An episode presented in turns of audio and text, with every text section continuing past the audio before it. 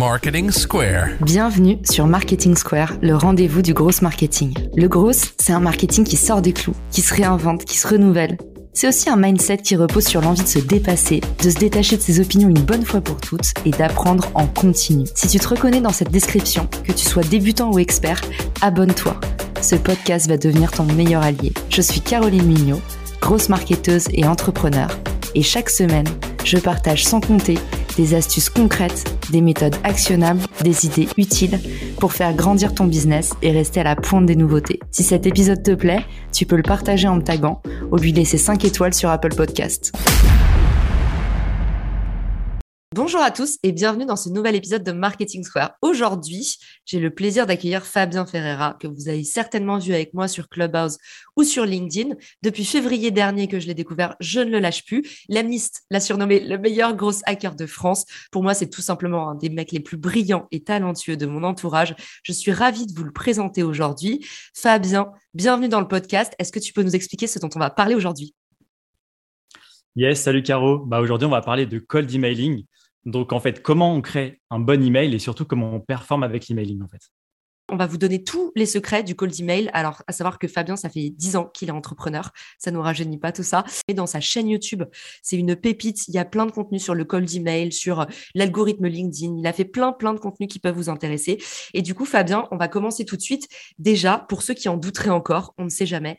C'est quoi les avantages du cold email? Comment ça se place dans une stratégie d'acquisition? En fait, le cold emailing a plusieurs avantages. Déjà, c'est que ça coûte pas très, cher.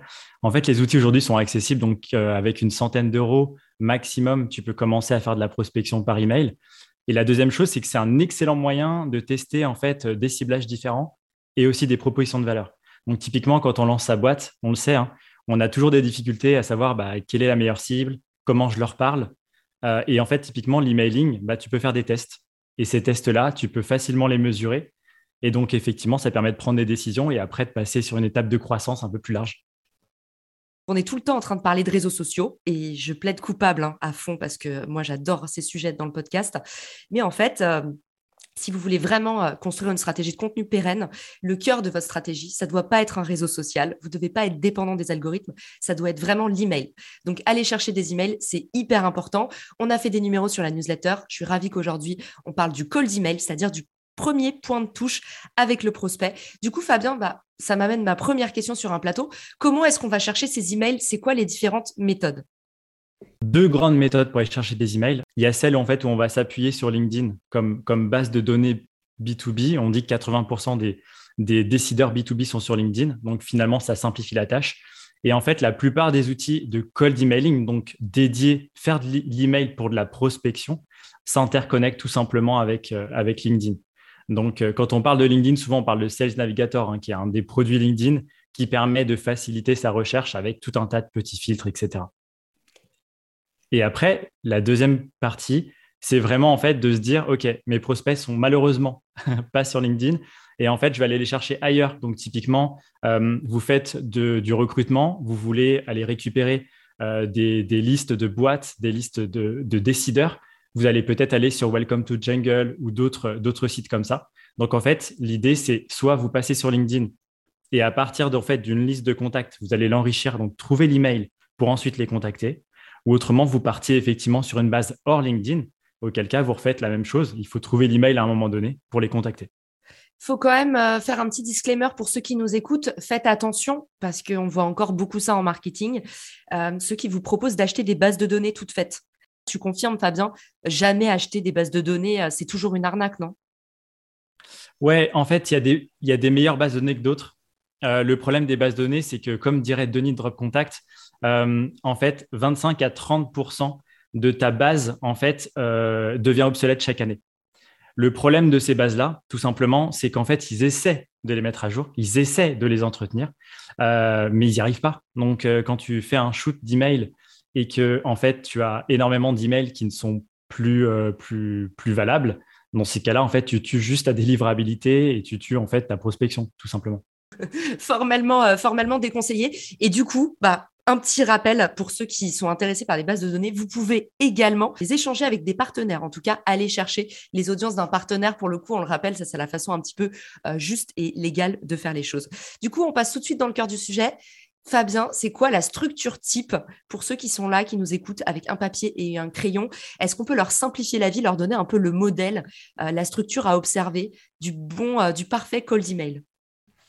On va démystifier le truc. En fait, quand on parle de structure, ce qu'il faut savoir, c'est que donc il y a effectivement le fameux objet. On voilà, c'est l'objet, c'est ce qui en fait c'est la porte d'entrée quoi. Ensuite, après, il y a le corps de, l'email. Euh, souvent, en fait, un email est composé en trois étapes. La première étape, on va appeler l'introduction. Donc, c'est en fait comment tu amènes à la relation. La deuxième étape, ça va être la partie un peu pitch. Donc, en gros, comment tu présentes euh, surtout la proposition de valeur ou comment tu inities effectivement euh, à parler de ton produit, de ton service, mais sans être dans une démarche de vente. On verra tout à l'heure. Et après, la dernière étape, c'est le call to action. Donc, la plupart du temps, c'est résumé sur la question. La question pour booker un rendez-vous. Parce que quand on fait de l'email, l'objectif, c'est quand même d'obtenir un petit rendez-vous derrière. Quand je parle de démystifier, c'est tout simplement se dire qu'il n'y a pas une, structure type à respecter euh, pour tous les emails. Il faut vraiment se dire, je suis dans une démarche relationnelle. Donc, comment je ferais aujourd'hui pour parler à telle personne si je la rencontrais dans la vraie vie? Et en fait, on appose ça dans un email. Euh, j'allais te demander, on sait que dans la vie, il y a des gens qui parlent beaucoup, il y a des commerciaux qui parlent beaucoup. C'est quoi la longueur un petit peu idéale du cold email Parce que moi, je reçois encore des campagnes. Euh, j'ai l'impression que c'est des gens qui sont encore payés à la lettre, comme au temps de, Marcel Proust. L'emailing doit se faire par étapes. En fait, euh, je, compare souvent l'emailing comme des étapes de séduction. typiquement, en fait, tu vas pas tout dévoiler lors de ton introduction. Bonjour Fabien. Donc en fait, ouais, c'est ça. Et en fait, ce qu'il faut savoir, c'est quoi et, comme toute séduction, il y a des préliminaires, il y a une introduction, il y a pas mal de petites, étapes. Euh, là, pour moi, en fait, un email doit jamais dépasser entre 50 et 80 mots, plutôt informel, euh, tu vois, avec euh, une approche orientée valeur. Ça, c'est en fait si je pouvais caractériser un petit peu la, structure type. Après, si tu veux, je peux te donner des tips sur l'objet versus le, corps, si ça intéresse les auditeurs. Ouais, à fond. Et j'aimerais bien qu'on parle aussi des accroches. En fait, un objet, selon moi, en fait, il, doit être assez court, euh, moins de cinq mots. C'est une obligation. Euh, moi, mes préférés, je vous, l'expliquerai ma petite technique tout à l'heure, mais en fait, c'est entre un et deux mots. Et je vous expliquerai comment je trouve ça. En fait, euh, l'idée est assez simple, c'est qu'il faut sortir en fait de tout l'univers marketing qu'on connaît, tout, toutes les newsletters, tout ce qu'on reçoit en fait en, email promotionnel, et le fait en fait de faire des objets qui soient assez courts en fait, tout simplement, on est vraiment dans une démarche un petit peu. Euh, euh, c'est quelqu'un que je connais qui m'envoie un email, tu vois. Donc pour moi, il y a deux démarches. Soit tu es en fait dans le côté un peu, on va appeler casual, tu vois, c'est un déjeuner, un café, RDV, enfin des choses en fait assez simples. Soit tu es dans une démarche assez explicite, toujours moins de cinq mots, mais par exemple, tu vois, c'est rencontre sur le salon X, tu vois. Et comme ça, le fait d'avoir nommé un intérêt commun, dans ces cas-là, effectivement, ça attire l'attention il y a aussi quelques petites techniques euh, tout simples. C'est que quand on parle d'objet, quand on parle de titre de l'email, en fait, il n'y a pas une vérité. L'idée, pour trouver sa vérité, il faut faire des tests. Et en fait, on oublie de le préciser, mais en fait, il faut faire des tests qu'on appelle l'AB testing. Donc, de tester objet A, objet B, et ensuite, après, envoyer 100 euh, emails de chaque, par exemple, et ensuite prendre une décision sur qu'est-ce qui fonctionne le mieux pour vous. Très bien. Et eh ben, on attend l'astuce parce que juste après, on va parler de qu'est-ce qu'il y a dans ce fameux email. Yes. En fait, l'astuce, elle est très simple. C'est je m'occupe jamais en fait euh, du, titre de l'objet. J'écris le contenu et je vais prendre un à deux mots donc de mon de mon de mon email. Euh, les mots en fait on, doivent avoir deux avantages. Le premier, il doit attirer l'attention. Donc ça veut dire que c'est un mot un peu explicite qui donne envie, tu vois, mais sans pour autant révéler le contenu de l'email. Donc tu vois, typiquement en fait, ça doit, il doit avoir un effet de surprise. Et euh, donc voilà, ça attire mais, ça n'en dit pas trop. Tu vois, c'est juste ce qu'il faut. Et, typiquement, en fait, pour moi, c'est une technique qui est en fait euh, quasiment euh, tout le monde peut écrire un bon objet de mail. Et ce qu'il faut savoir, c'est qu'entre un, super objet et un moins bon objet, il n'y a que quelques pourcents de, taux d'ouverture. Donc, typiquement, il ne faut pas trop se focaliser là-dessus. Hein. L'objet, c'est envoyer des emails et obtenir des réponses. je suis obligée de te poser la question puisque tu m'as tendu une énorme perche. C'est quoi un bon taux d'ouverture? Ça, va dépendre en fait vraiment de, de ton ciblage. il y a des personnes qui ont 80 emails tous les jours dans leur boîte mail. Donc, typiquement, si tu cibles les directeurs, directrices, les responsables dans les grandes entreprises, on n'est pas les seuls à les prospecter, tu vois. Donc, et Sales Navigator, on en parlait tout à l'heure, en fait, ce sont des outils qui nous permettent maintenant facilement d'aller trouver leur email euh, donc de, ces décideurs-là. Donc, tu vois, typiquement, si tu cibles des, personnes qui sont assez difficiles comme ça, des DRH, des experts comptables, etc., pour moi, tu peux être entre 50 euh, et 65 tu vois, de taux euh, d'ouverture. par contre, si tu cibles des, startups, tu vois, typiquement, on a tendance à beaucoup ouvrir nos emails et à, et à souvent répondre. On est au moins à 80% voire même 93 tu vois. Donc, c'est vraiment pour moi une question de ciblage et une question de, fit aussi avec l'outil, euh, donc euh, l'outil de prospection. Est-ce qu'on répond à de la prospection et la sollicitation qu'on a Ok, hyper clair, merci beaucoup, j'adore, efficace. Sur la partie euh, corps de l'email, qu'est-ce que tu peux nous, transmettre? Donc, ce corps de l'email, déjà, tu nous as dit, il se détachait en, plusieurs parties. Moi, j'aime bien dire, il y a l'accroche, proposition de valeur, CTA. Comment est-ce que toi, tu structures? Je crois que c'est un petit peu différent. Eh ben, en fait, ce que tu appelles accroche, moi, je l'appelle intro. Euh, ce que tu appelles proposition de valeur, je l'appelle le pitch. Et effectivement, tu as le CTA derrière. Ce qu'il faut savoir, c'est comme on est dans de la prospection par email, en fait, il faut vraiment se dire qu'on s'adresse à une seule personne. On n'est pas dans du marketing. On ne fait pas newsletter. Bon, chers tous, bonjour la communauté. On s'adresse à une personne. Et typiquement, si vous avez vraiment des difficultés à comprendre la personne à qui vous parlez et à parler le même langage que cette personne-là, à ce moment-là, en fait, vous pouvez utiliser des outils comme Crystal Nose. Donc, typiquement, c'est un outil. Euh, je, moi, ma technique, elle est très simple. Quand je, bosse avec une boîte et je ne sais pas du tout comment parler en fait à cette, à cette cible-là, en fait, je vais prendre trois profils différents sur ma recherche. Donc, par exemple, expert comptable, de ETI, etc. Euh, et ensuite, après, je vais passer ces trois profils dans Crystal Nose. Et Crystal Nose, en fait, tout simplement, va vous donner un petit peu euh, euh, la manière dont il, souhaite, comment il réagit face à de l'email, comment il réagit face à un échange téléphonique, etc. Et moi, ce qui m'intéresse dans mon cas, c'est l'email. Et en fait, je vais faire un matching des trois profils que j'ai pour en fait créer un profil type. Et ce profil type, donc c'est ce profil type que j'adresserai dans un email. Et après, bien évidemment, je l'enverrai à tous les experts comptables correspondant à ma recherche, à mes filtres. Et donc ça, c'est une manière de parler à une personne, mais d'en adresser plusieurs. C'est génial. Ce que j'adore avec toi, c'est que tu utilises les mêmes outils que tout le monde, mais tu en fais une exécution différente. Et c'est hyper malin de faire une espèce de médiane euh, de ces profils. Bah, j'adore. Merci beaucoup et merci pour, euh, pour tout ce que tu nous partages et pour ta transparence. Et quoi la suite? Est-ce qu'on a fini avec le corps de l'email? Eh ben non, parce qu'en fait, ouais, euh, là on peut on peut faire en fait des bonnes intros, donc des bons icebreakers, effectivement pour briser la glace. C'est pas, je vous donnerai un, modèle type là juste, juste après qui, cartonne vraiment de fou et qu'il faut utiliser maintenant avant qu'en tout cas il soit épuisé. Euh, en tout cas, après, euh, on déroule effectivement, on arrive sur ce qu'on appelle le call to action. On en a parlé tout à l'heure. C'est une question, une et une seule question. En fait, ça veut dire que votre email, si vous avez deux points d'interrogation à l'intérieur, c'est raté. Vous devez avoir qu'un seul point d'interrogation. C'est très simple. Les personnes, quand vous leur posez deux questions, ils savent même plus s'ils doivent répondre à comment ça va ou à la question finale. Donc, il faut leur simplifier la vie. Et après, il y a une chose qui est très simple. Quand on fait de l'emailing, quand on parle de, corps de mail, éviter toute distraction, tout défocus. Aucun lien. Enfin, pour ma part, en tout cas, j'évite au maximum les liens. Ça veut dire, quand vous mettez en place une signature, mettez pas en place une signature, vous avez un lien vers vos réseaux sociaux, vers votre site internet, etc., etc., vers votre blog. Oubliez les liens parce qu'effectivement, ils deviennent bleus dans la plupart des boîtes mail. Et en fait, quand on regarde votre mail, on clique sur le lien plutôt que répondre à votre, à votre, à votre sollicitation. C'est vrai, bah justement, moi j'adore placer mon petit lien Calendly. C'est ça mon call to action, c'est pas bien? Pour moi, le Calendly, en fait, euh, soit ça cartonne, soit, soit ça casse tout, quoi, tu vois, euh, dans, dans, le côté négatif de la chose. Donc en fait, selon moi, ça va dépendre vraiment de à qui tu t'adresses.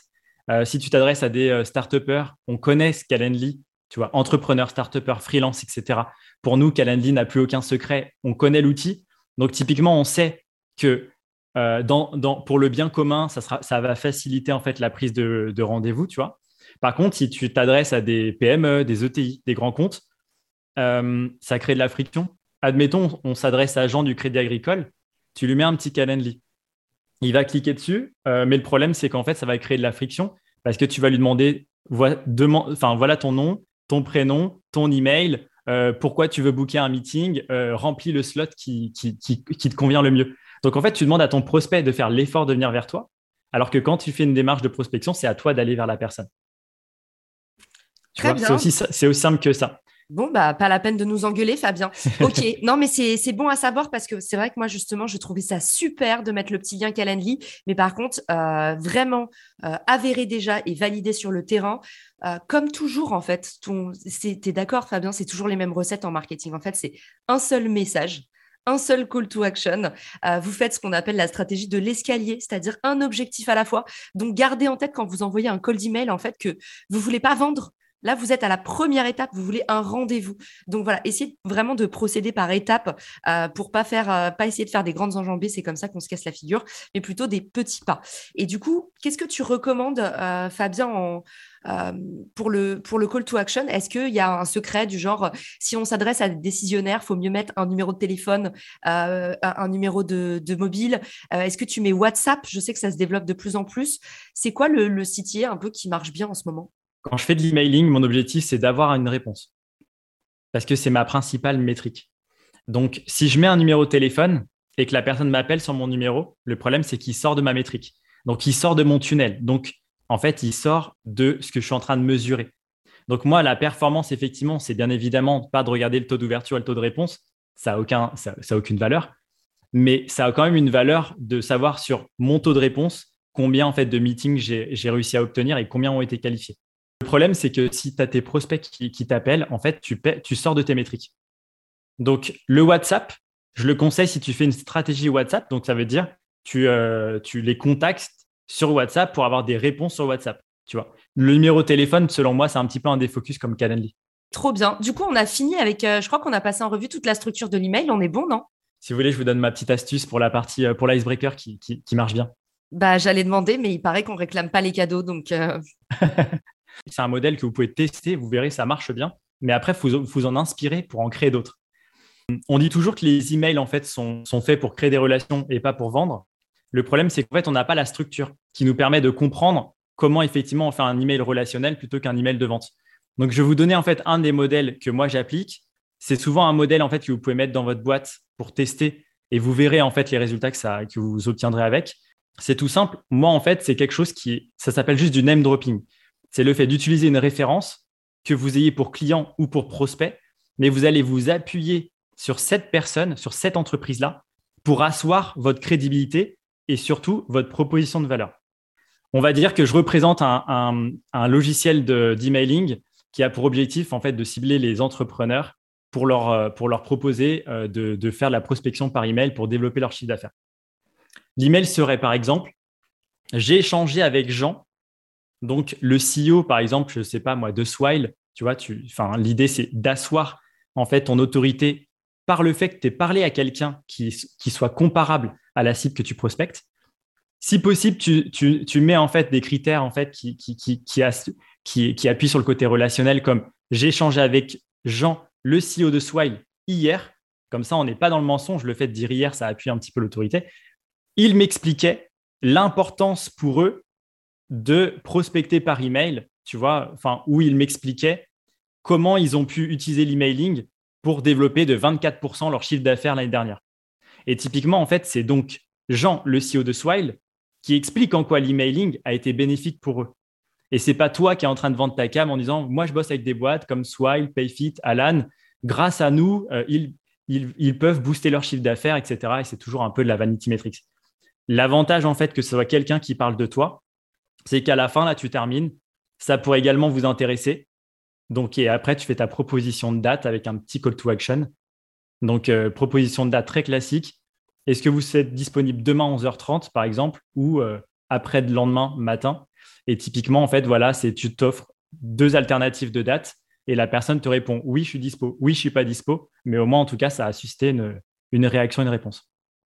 Exactement. Et d'ailleurs, tu as fait une super vidéo que je mettrai dans les ressources de l'épisode pour utiliser le, ce que tu appelles le liquide pour pouvoir en fait bah, faire des dates glissantes. Donc, éviter, euh, par exemple, de dire seriez-vous disponible demain quand vos emails ils partent en l'occurrence le vendredi? Euh, bah, du coup, vous êtes complètement à côté de la plaque. Donc, du coup, je mettrai cette vidéo dans les ressources de l'épisode. Fabien, merci beaucoup pour tout ce que tu nous as partagé aujourd'hui. Où est-ce qu'on peut te retrouver? Je suis disponible principalement sur LinkedIn. En tout cas, je commence à y arriver et un petit peu sur YouTube. Fabien vient d'activer le mode créateur. Donc, s'il vous plaît, allez l'encourager, allez lui donner de la force, allez le suivre sur LinkedIn parce qu'il nous prépare des grandes choses. Est-ce qu'on a le droit de semi-pré-annoncer ton grand projet que tu prépares depuis un an, Fabien? Je vais, je vais créer une petite plateforme. Vous allez retrouver en fait toutes les méthodologies à la demande. Donc, effectivement, pour pouvoir faire euh, des bons emails, de la bonne pub, cibler les bonnes personnes. Ben voilà quoi. J'ai assez teasé ou pas? Trop bien, c'est excellent. Donc, euh, bah, moi, dans tous les cas, j'en parlerai abondamment, mais je vous invite à aller suivre directement Fabien pour euh, être tenu informé de tout ça. On va faire aussi des lives euh, de façon sur LinkedIn, de façon bimensuelle, où on va vous permettre d'auditer votre site en live. on a fait une édition surprise il y a une semaine pendant le jour férié et ça a super bien marché. Donc, on s'est dit, allez, on en fait d'autres. en tout cas, merci à tous ceux qui étaient présents lors de cet épisode. J'espère que ça vous a plu. Allez envoyer de la force à Fabien. Dans tous les cas, on refait des épisodes avec Fabien sur le cold email parce qu'on a encore plein de questions à lui poser, notamment sur la délivrabilité, sur les outils à utiliser, sur comment bien organiser et monter une séquence de cold email. Voilà, maintenant Fabien, tu es obligé de revenir. En tout cas, j'étais ravie de t'avoir aujourd'hui. Je vous dis à tous, à très vite dans le podcast. Ciao Salut, ciao, ciao Si t'as écouté jusqu'ici, c'est certainement que cet épisode t'a plu. Ce podcast est rendu possible par Richmaker, le Tinder du B2B comme on l'appelle. C'est une plateforme que j'ai lancée et qui permet d'identifier des partenaires compatibles en fonction de ton business. En gros, dis-moi quels sont tes objectifs marketing et je te dirai qui va t'aider à les dépasser au sein de ton écosystème. Pourquoi aller chercher ses clients un par un quand on peut placer sa croissance en pilote automatique? Plus d'excuses, passe à l'action et à très vite sur Marketing Square, le podcast du gros marketing. Marketing Square.